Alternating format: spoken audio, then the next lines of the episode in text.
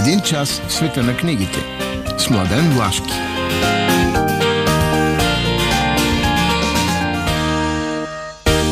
Добро утро и здравейте, скъпи слушатели на предаването Преге. Ето в края на тази седмица с големи български политически турбуленции и в началото на юбилейния фестивал Пловдив чете, ние отново сме заедно в ефира на Радио Пловдив, за да минем по нашите традиционни рубрики, които ни информират, отвеждат, помагат да разберем различни неща в така, живота на литературата, в живота на книгите, на всички тези събития. Традиционно, нали? И как традиционно? Най-вече с събуждането, защото будни хора трябват мам. Клишето е важно нещо. Но пък събуждането винаги става перфектно. Мария Дамова го прави. Ето така.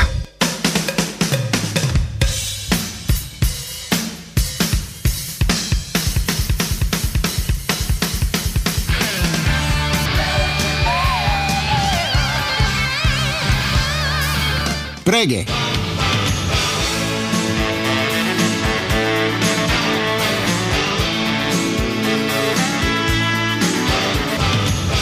Напълно непознати. Вече сме в рубриката за нови книги. И това са книгите, които подбрах за вас. Започваме с едно много хубаво издание на Нобелов лауреат Тони Морисън. Тя е Нобелов лауреат от Съединените Американски щати и на български сега излиза романът и Възлюбена. Той, впрочем, получи полицар 1988 година. Изключително интересен роман, който се развива в 19 век. Самото действие след гражданската война 1873 година разказва за една героиня Сете и къщата в Синсинати, където те заживяват, всъщност там се говори за една история, за едно убито дете, нещо, което се е случило в предходни години, 1856 Всъщност това е една истинска история, в която м- една жена убива своето дете, за да не бъде то роб. А, историята е разказана изключително човешки, изключително дълбоко. Човек навлиза и в а, историческите контексти. Просто Тони Морисън наистина е изключително значим авторка. И скок към българската литература. С радост искам да кажа, че ето вече на пазара е новата книга на Красимир Димовски. Тази нова книга се нарича Ловецът на русалки. Сега това вече не са разкази в един приказен свят, това са три новели. Тези новели, общо взето, проблематично се движат в проблематиката на любовта и властта. И през еротични моменти се минава, и през едни леко абсурдистски моменти се минава. Но това е отново в ония свят между могила и могилчица, където се разиграват а, големите сюжети на основните дълбоки проблеми в човешкото съществуване. Знаем, че Красимир Димовски е майстор в а, стилистичното умение да а, разкаже една история, така че с интерес има какво да се чете. 200 страници е сборникът с три новели на много, много прилична цена. Изданието е на издателска къща Хермес. Впрочем, забравих за Тони Морисън да кажа, че роман е 328 страници на прилична цена и изданието е на Инфо Дар. А, сега от тук нататък няма много художествена литература на пазара, но излезоха някои страшно интересни заглавия. Бързам веднага да кажа едно изследване на Милена Николчева, на което тя работи от десетки години, да ни кажа над 30. Нарича се Бог с машина. Сега това може да ви подведе, но под заглавието и още повече крайното подзаглавие, а то е изваждането на човека от романтизма до трансхуманизма. Тоест, тук става въпрос за човешките апарати, за машините. Впрочем, тя започва това изследване още от древността, защото и в Илиада има описани е, такива неща, за да стигне до ден днешен, а, тъй като този изключително голям проблем, човек и машина, което го наподобява и ако щете партньорство и битка между тях, е огромен, културологичен, етичен и т.н. проблем. Изследването е, се базира върху текстове на класическата западноевропейска литература. Наистина започва от романтизма, да ми пълно с такъв тип герой и е страшно, страшно интересно. Много е, приятно зачерение, човек научава наистина много неща, за които не е знаел, че съществуват в световната литература. 600 страници, казва ви, дълги години е правено. Цената му е изключително прилична за тези обеми, за хубавото оформление. А, Вейс Publishing е издателят на тази книга. Изненада. Куентин Тарантино. Сега, сложил съм го тук, защото това е първият му роман, хем е художествена литература, хем е всъщност разработка по един сценарий от един филм, който много хора, вероятно от вас може би са гледали. Имало едно време в Холивуд. Сега ще видите романната версия на тази, как да кажа, на това обяснение в Любов в Холивуд с всичките му, ако щете, всичките му емблеми, с всичките му механизми, включително и с тези, които са а, опасни за живота. Холивуд не е само чар. 432 страници е този първи роман на Тарантино на малко по-висока цена, да не кажа по-висока цена. Изданието е на издателска къща Кръг. Сега на български се появи най-накрая нещо, което така, доколкото на мен ми е позната практиката във всички западни университети е част от особено тези, които се занимават с медии, с комуникации, това е абсолютно задължително. И това са съчиненията на Валтер Бенемин върху медиите. Не е само така, за възпроизводимостта в техническата епоха. Той има страшно, страшно много, много интересни есета. Сега те са събрани в един том на български, наричат се Съчинение по естетика на медиите, 392 страници. А, огромен преводачески труд трябва да призная и вероятно за това и цената е доста висока. Но това са, както се казва, книги, които м- са наръчници. Изданието е на издателство Фантези. И последното нещо, много актуално в днешния момент, а, това е едно преиздание в отделен том на Имануел Кантовата книга Към вечния мир. Хубаво е така хора, които имат така уклон, поне малко да, да разберат, че тези проблеми, които се стоварват върху нас, всъщност те са вечни проблеми и най-големите философи. Имануел Кант е човека, който е формулирал идеите на модерните времена като, като философ. Е хубаво да видят как човечеството а, от стотици години се стреми към нещо, което някой иска да ни отнеме. Към вечния мир не е голямо книжлето, 80 страници на страшно, страшно прилична цена. Изданието е на издателската къща на Българска академия на науките.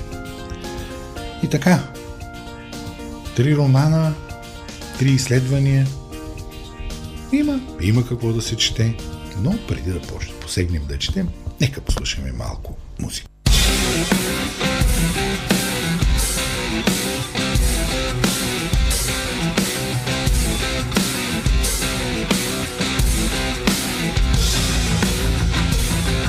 Преге!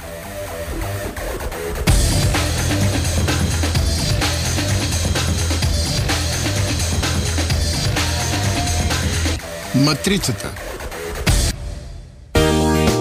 Ето, вече сме в матрицата. Рубриката, която свърза книги с актуалния календар, литературни явления, раждане и така нататък. Започваме веднага с днешната дата. 11 юни. На 11 юни 1572 година се ражда Бен Джонсън. Бен Джонсън е съвременник на Шекспир, един от изключително добрите комедийни автори. Той бил и актьор и а, всичко част от цялата епоха. Изключително име в драматургията. А, от и за него няма нищо на българския книжен пазар. 12 и утрешната дата. На 12 юни случват няколко много важни неща. Първо, 1665 година градът Нью Амстердам се преименува в Нью Йорк. Там нататък, общо взето, особено в 20 век, голяма част от силите на различни културни, политически и т.н. полета се преместват точно в този град и то оказва влияние върху целият свят. А, има една прекрасна а, трилогия на Пол Остър с любов към този град, а, изчерпана е отдавна 2005 година. Излезе. Иначе можете да прочетеш, прочетете книгата на Борислав Цеков Нью Йорк, ултарът на модерния свят. Сиела издаде преди 10 години. Друго голямо образование на 12 юни 1867 година е прогласена Австро-Унгарската империя. От тук нататък, до нейното разпадане, т.е. това е половин век, тя играе изключителна роля върху развитието в европейски мащаб, върху нашето българско развитие, така че това е важно. За жалост, тук нищо не може да се прочете, с изключение на една стара книга на Радослав Мишев, История на Австро-Унгария, стара-стара на 17 на години. Явно само в библиотеки. И на същата дата, 1904 година, се ражда Атанас Далчев.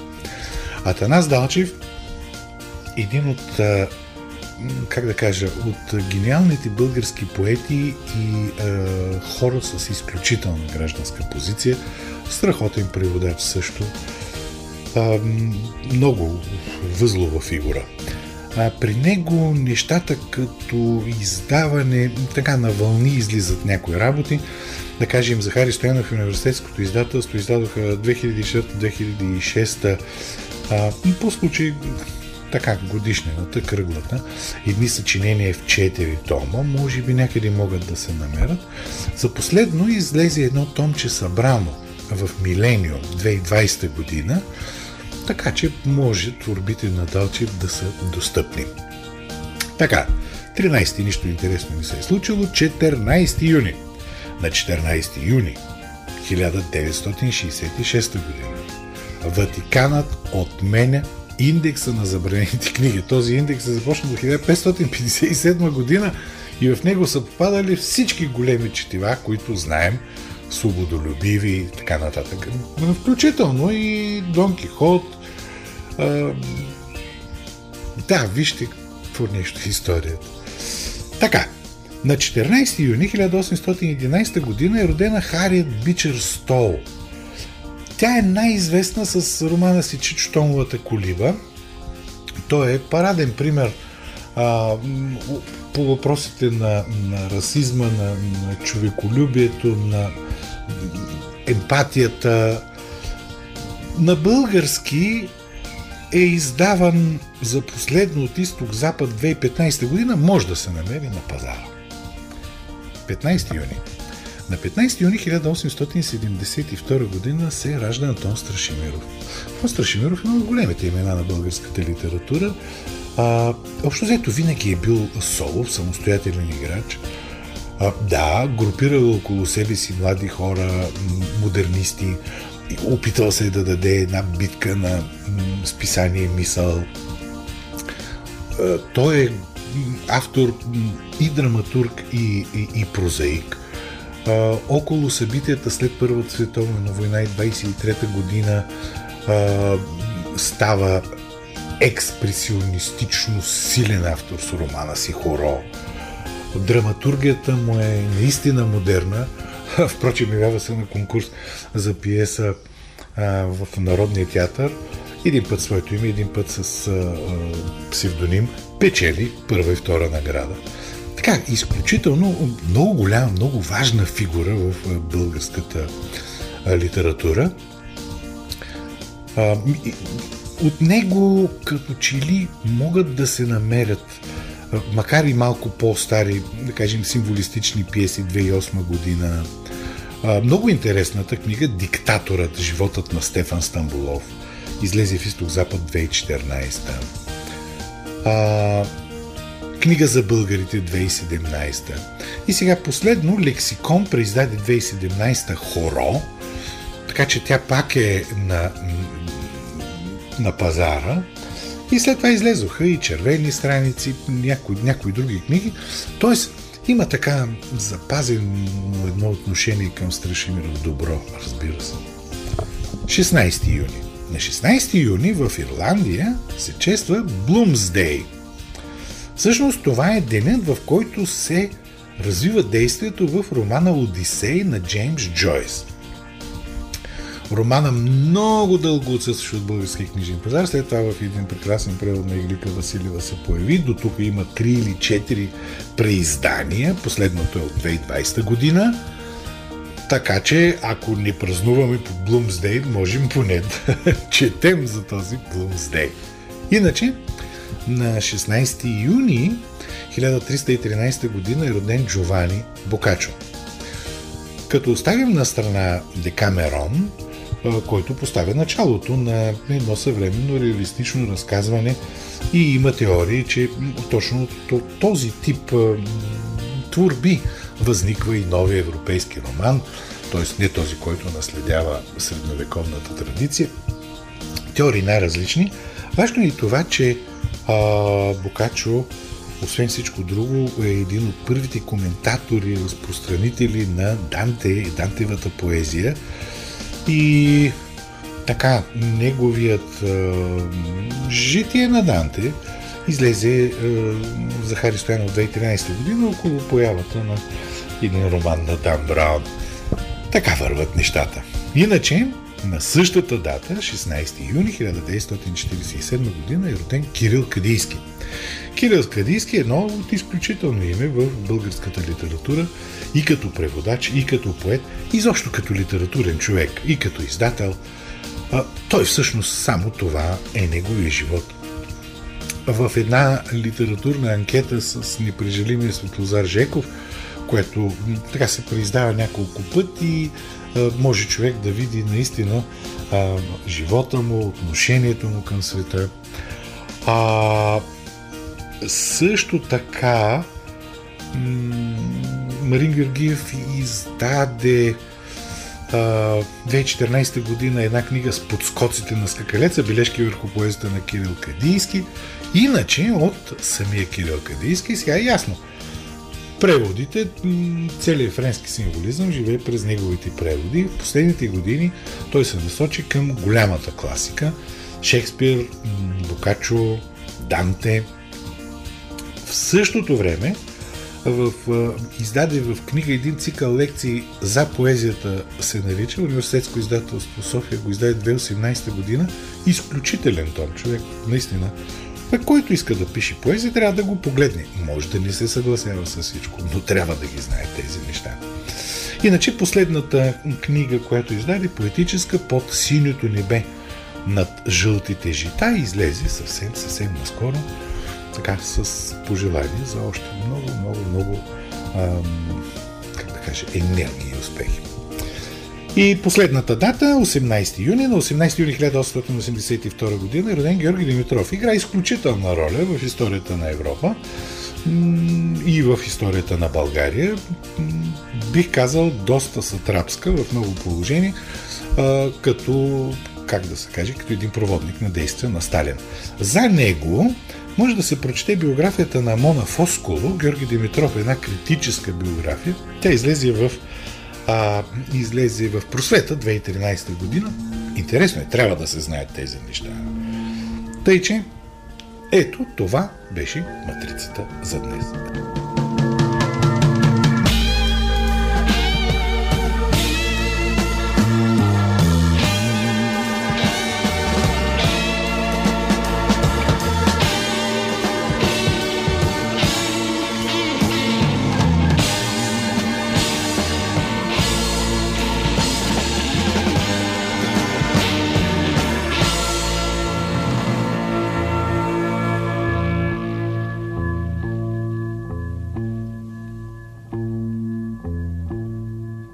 What would you do if I sang out of tune? Would you stand up and walk out on me? Lend me your ears and I'll sing you a song. I will try not to sing out of key. Yeah. Oh, baby, how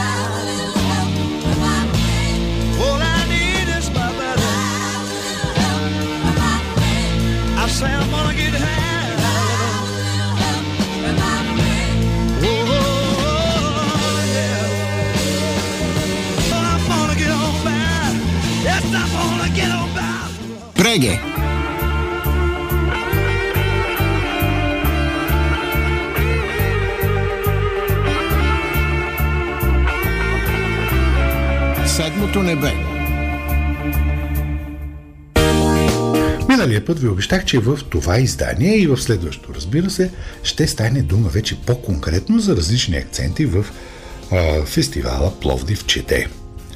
Сега веднага започвам с така официалната дата 13. Тя е доста важна, защото на 13 ще се случат две големи събития.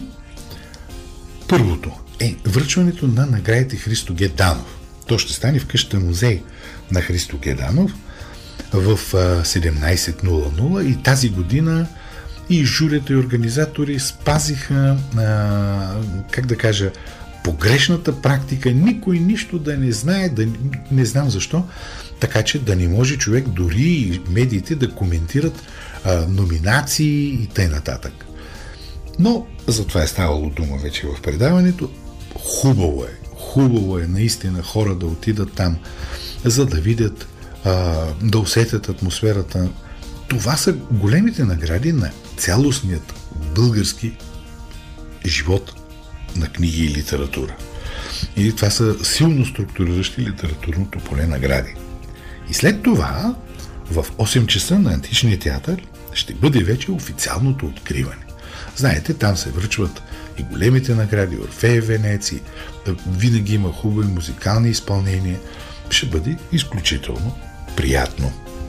Между тези две събития има нещо, което то си е наши, както се казва, от 18 часа в студио 1 на Радио Пловдив, Фундация Либрис и БНР Радио Пловдив са организирали представяне на третия том от Великите европейци. Пламен Асенов, неговата книга, а, знаете, тези, тези кратки есета, които отварят очите ни към големите фигури на, на европейското, а, написани много, как да кажа, много, много разбираемо, леко, приятно, а, любопитно, м- са да, три тома, това е доста добра ориентация. Човек да знае кой, с какво всъщност е задвижил света а, в доброто посока до ден днешен. Модератор ще бъде Георги Ангелов, предполагам, че ще бъде изключително интересно. Това са акценти, не казвам всичко. Сега във вторник, във вторник, за мен лично акцентът е в 19.30 в Тракарт. Там Здравка Евтимова ще присъства, ще представи новият си роман Резерват за хора и вълци. Издаде го Женет 45. Ще можете да чуете и откази, да говорите с нея. Тя е изключително прям, сладкодумен а, а, говорител и, и така, винаги с добра дума, изключително. Да, да, аз страшно много я харесвам, не само за това как пише, а и за цялостното й поведение като български автор. В среда. Акценти. Сега тази година се появява една нова дестинация и това е къщата на Верен Стамбулян. Така ще го видите написано. Всъщност, това е къщата до старият ресторанта Лафрангите или къщата на художниците, както, както беше още известна. То е ново място, което се включва в програмата и така, както виждам, солидна част от тази инициатива принадлежи и на организаторите от Сдружение Литературна къща, т.е. това са издателите на списание Страница И в сряда, тук от 18 часа, ще бъде представена книгата на Гергина Кръстева, която, която а, същото, същата тази литературна къща издаде миналата година. Това е погледа върху актуалната българска лирика за последното десетилетие. Мисля, че онези, които се интересуват от, от лирика, не само би трябвало да така, да се усамотяват и да пишат, а да могат и да влезат в контекстите, в атмосферата, в движението, в тенденциите. Акцент в четвъртък. тук нещата са поне за мен две. Те са много повече, но аз избирам все пак някой. В четвъртък, пак в къщата Стамбулян, ще има две събития. Едното е в 17.30, другото е в 19.00. Тоест, може с малка почивка човек да чуе две много интересни и различни неща. Най-напред представяне на художествена литература. Чавдар Ценов. Ще бъдат представени две негови книги. Имало един ден и старецът трябва да умре. Впрочем, те се появи на пазара преди 2-3 дни. Абсолютна новост. Едно мощно представяне, виждам така и солидно участие на хората от литературна къща, макар да не са те организаторите. А, и Борис Минков и, и Клеопрато Христова ще говорят за Чавдар Цена. В петък, 17. идете. От 18 часа в двора на галерията Стария град Енчо Пиронков. Прекрасно място, впрочем. Иван Станков ще представи новия си роман Късна смърт. Издаден е в Хермес. Иван Станков е не само професор по литература, не само страхотен преводач, той е един от тези, нека да ги нарека, късно появили се български белитристи, които с умението си, с а, световете, които създават, наистина а, рязко се откроиха бързо в а, така, литературния, литературния ни живот и, и, и поле. А, така че също обещава да бъде изключително интересно. И Иван Станков е един много интересен, много, много знаещ и също много прям човек. Така че хубави събития са всички тези. Това са събитията, които а, са до другата събота, които за мен представляват. Не, не е само това, програмата е огромна, аз не мога да кажа всичко, но моята препоръка от името на предаването е вижте, посетете ето тези неща наистина си заслужават.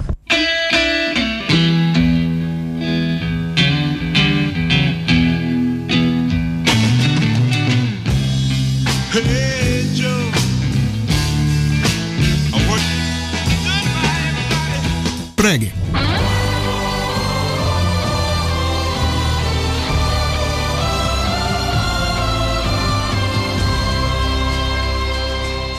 Европейски литературен канон за в рубриката за европейски литературен канон ще стане въпрос за бит поколението.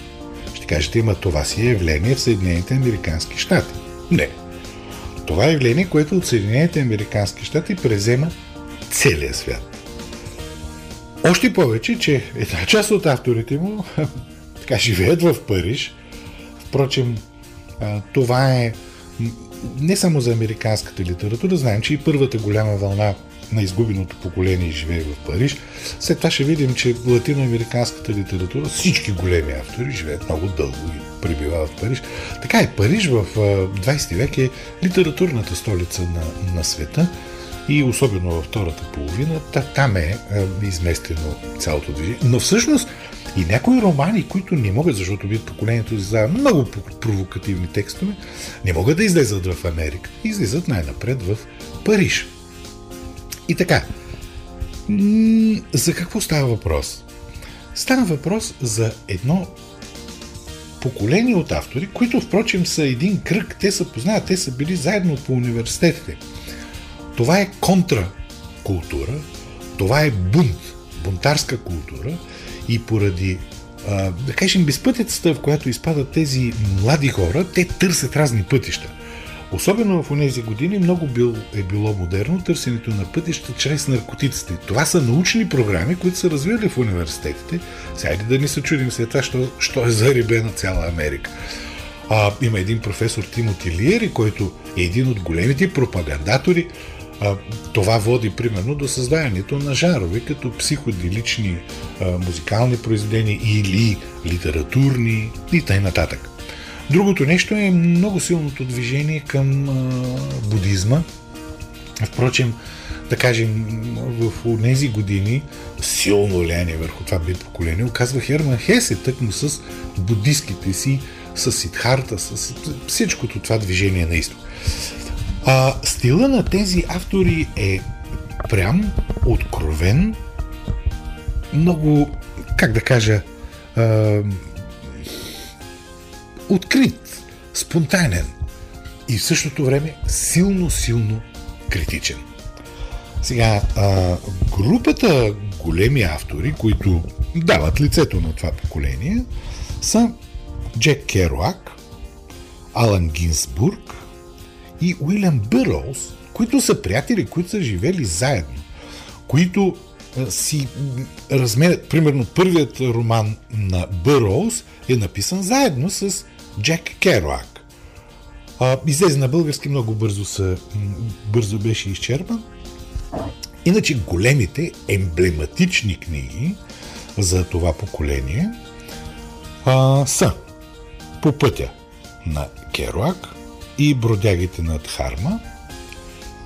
След това поемата Вой на Алан Гинсбърг и романите на Уилям Бърроуз може би голият обяд е най-най така най-фрапантен и най- най-видим. Иначе, да кажем, ето тази е, общия роман, който ви казах, а хипопотамите се сварили в басейна, да, появи се на български, изчезна много бързо, се изкупи. След това на Бъръл с дрога, това е първият му самостоятелен роман, много бързо изчезна.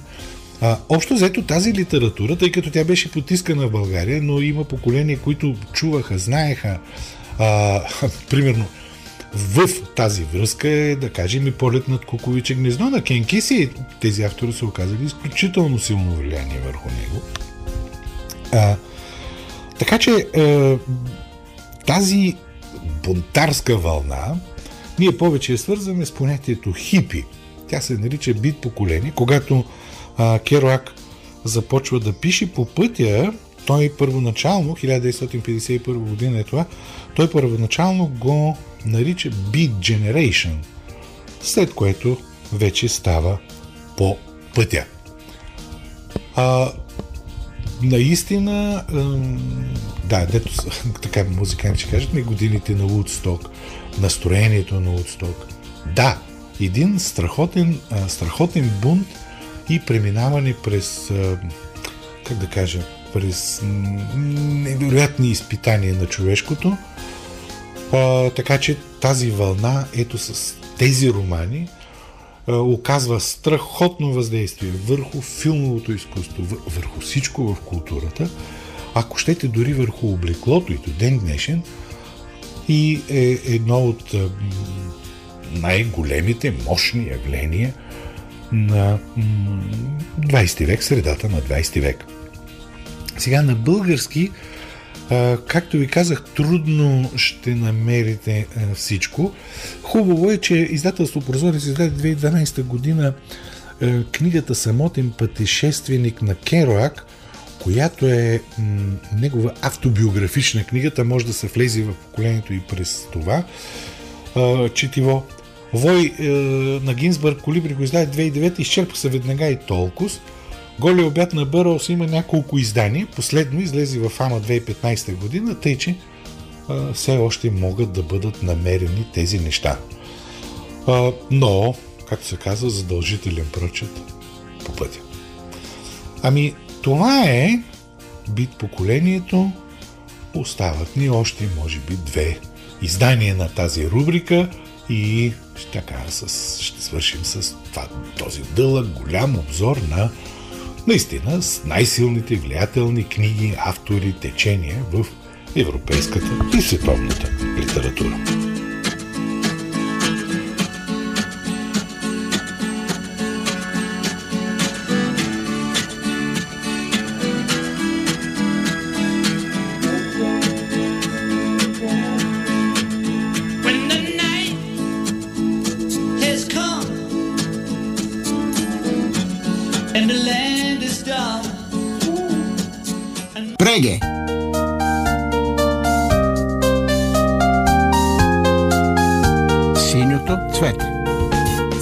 Съдействието на издателска къща Хермес. 30 години споделяме радостта от четенето.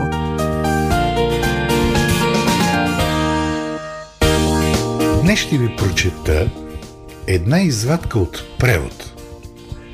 Преводът е абсолютно нов на Кирил Кадийски – Текстът е от 26-та песен на Дантивия Ад. И това е всъщност онова, което говори Одисей. Когато аз избягах от Цирцея, там не иде, край гаета бяхме в плен, понеже се очакваше от нея, какво ли не, а и народа с мен бе страдал, всеки в миг весло докопа и нито ураганът разерен, ни бездните с поди въртопа, ни любовта към син невръстен, ни синовна почет, нито Пенелопа в затвора между четирите стени успяха да възпрат купнежа в мене, да видя най-неведоми страни. Испания, Марокко и къде ли не. Сърдиния не щеш ли? Бряг след бряг, годишни времена – летоброени, забравихме. Избели като сняг глави, накрая стигнахме ждрелото, гдето Херкулес поставил знак. Два стълба да ни спира там, защото самата неизвестност е натам. Наляво сета чезне от окото, на север е Севиля, виждам сам. О, братя, с вас поехме надалече, по тоя свят неведоми голям. И ето – Стигнахме до края вече. На залез и животът ни клони.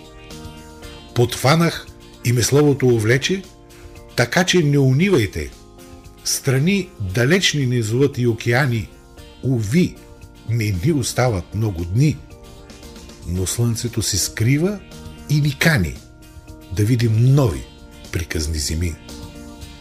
Нима забравихте, че сме призвани – да мирим през въртопи и тъми, а не покорно да влечем Ерема, където врат сме пъхнали сами. Преге!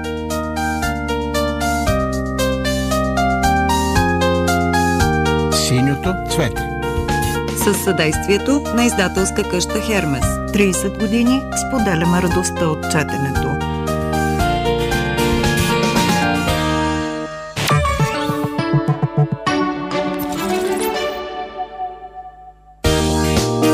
Ами ето, стигнахме в а, края на днешното издание.